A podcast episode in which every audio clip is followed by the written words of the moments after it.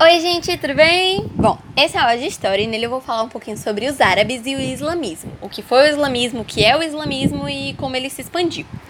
Eu vou começar falando da Arábia pré-islâmica, ou seja, a Arábia antes da chegada de Maomé, ou Mohammed, de, dependendo de como você chame. Nesse áudio eu vou chamar ele de Maomé, ok? Mas se você se deparar com o nome Mohammed, é, é a mesma pessoa. Enfim, ele foi o profeta que criou o islamismo como um todo, mas eu vou falar dele mais pra frente, porque agora eu tô falando da Arábia antes da chegada dele, a Arábia pré-islâmica. Como é que ela se organizava? Ela era organizada em tribos, nômades ou seminômades, como por exemplo os beduínos.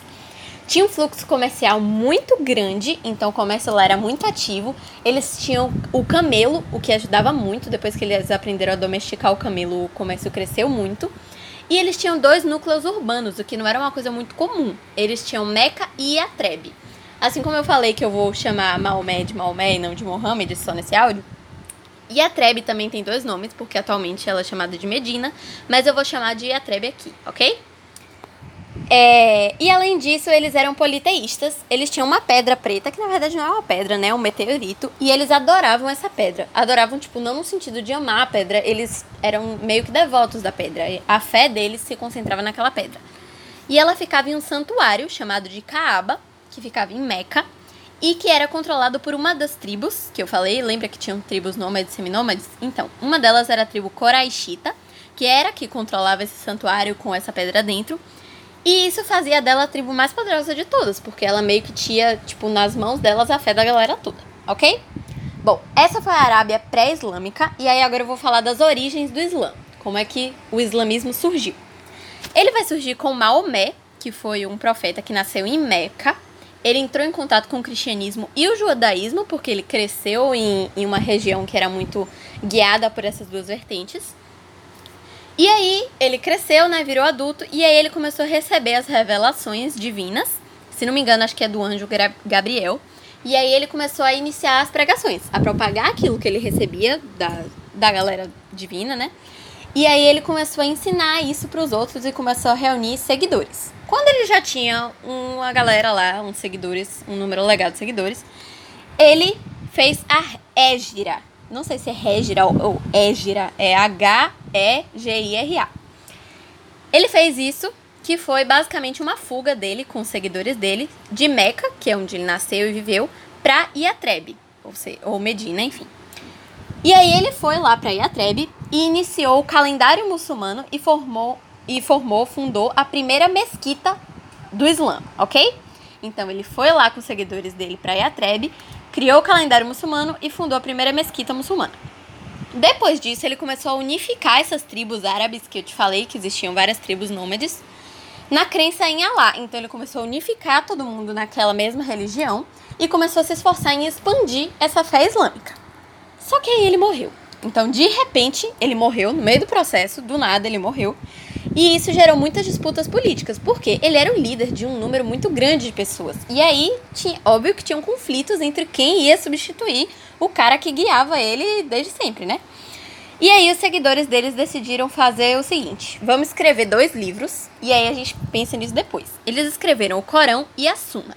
O Corão é o livro sagrado do Islã, é tipo a Bíblia do Islã, que tem 144 suratas, ou capítulos, que tem as revelações do anjo Gabriel. Então, tudo que Maomé tinha recebido do anjo Gabriel e passado para os seus seguidores, eles escreveram lá no Corão. E a Sunna era um livro com textos sobre a vida de Maomé. Então era a história de Maomé como guerreiro e líder político. Só que nem todo mundo gostou da ideia, porque nem todo mundo acha que a Sunna é um livro que deveria guiar a religião, porque fala do profeta, não fala da religião como um todo, não fala da religião em si. E aí, isso piorou ainda mais os conflitos, porque os islãs decidiram se dividir. Eles se dividiram em xiitas e sunitas.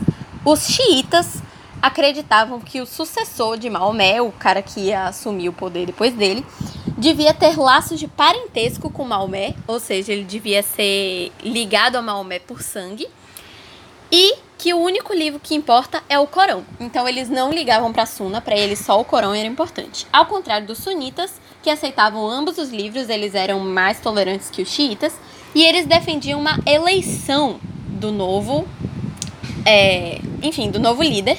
Eles chamavam esse líder de califa, isso é uma coisa interessante de falar. Tinha os califados lá, e os líderes eram chamados de califa.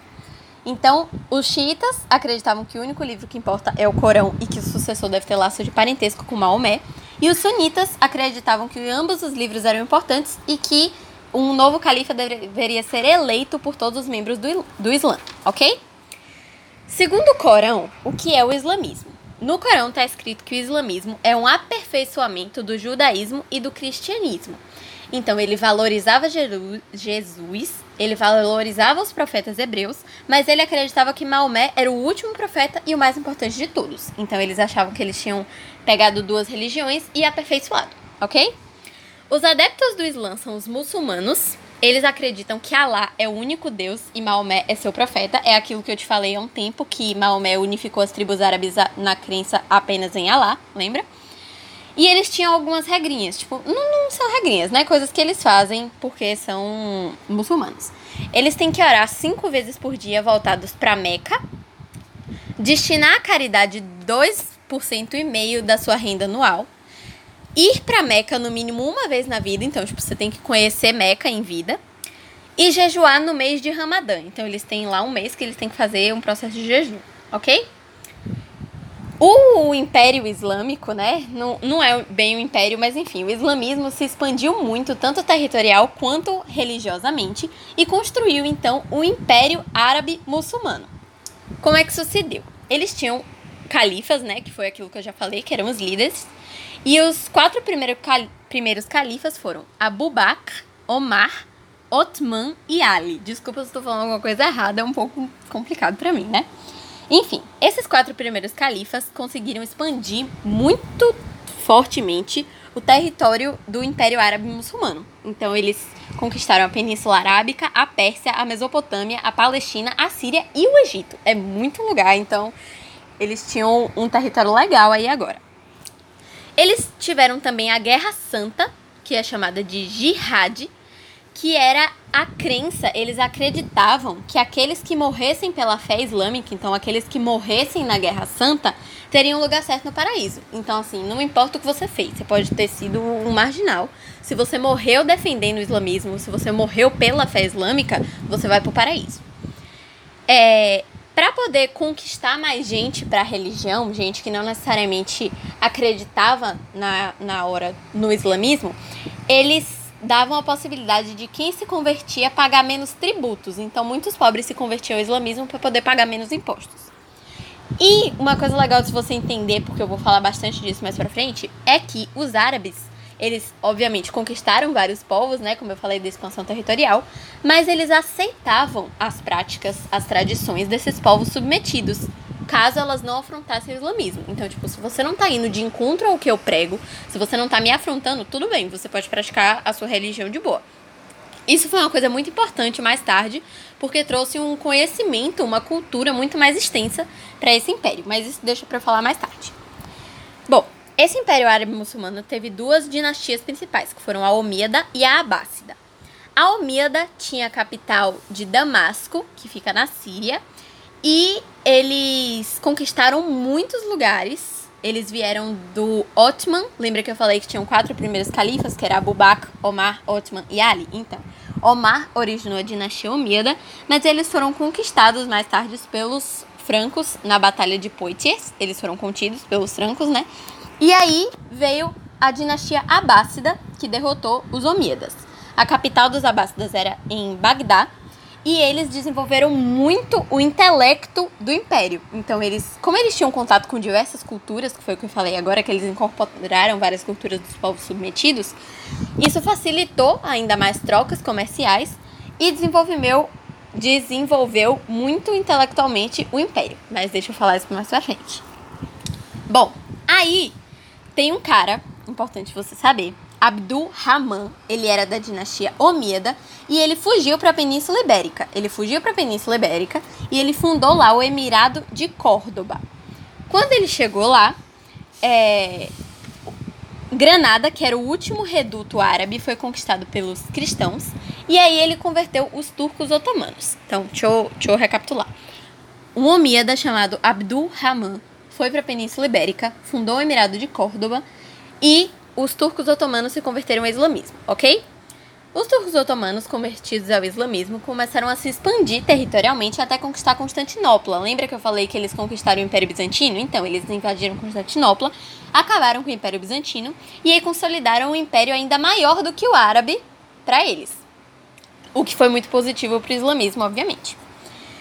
Agora, falando da cultura islâmica, que é aquele que eu fui empurrando com a barriga para falar depois, depois, depois, chegou depois. Bom, o que foi a cultura islâmica?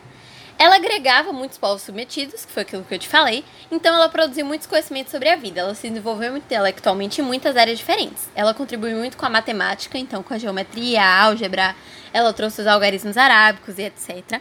Com a química, que na época era alquimia, então eles produziram muitos álcools e ácidos, enfim. Na física, eles lançaram os fundamentos da ótia e estudaram muito o céu, eles traduziram muitas obras de Platão e Aristóteles, então eles tentaram fazer uma síntese, eles tentaram unir o pensamento grego como um todo na falsafa, que seria a filosofia dos árabes. Eles tiveram o primeiro médico, que era um cara chamado de Afigena, que foi o autor do Cânone de Medicina. E tinha um outro médico também chamado Averroes. Averroes, na verdade. Eles eram importantes de um jeito ou de outro, né?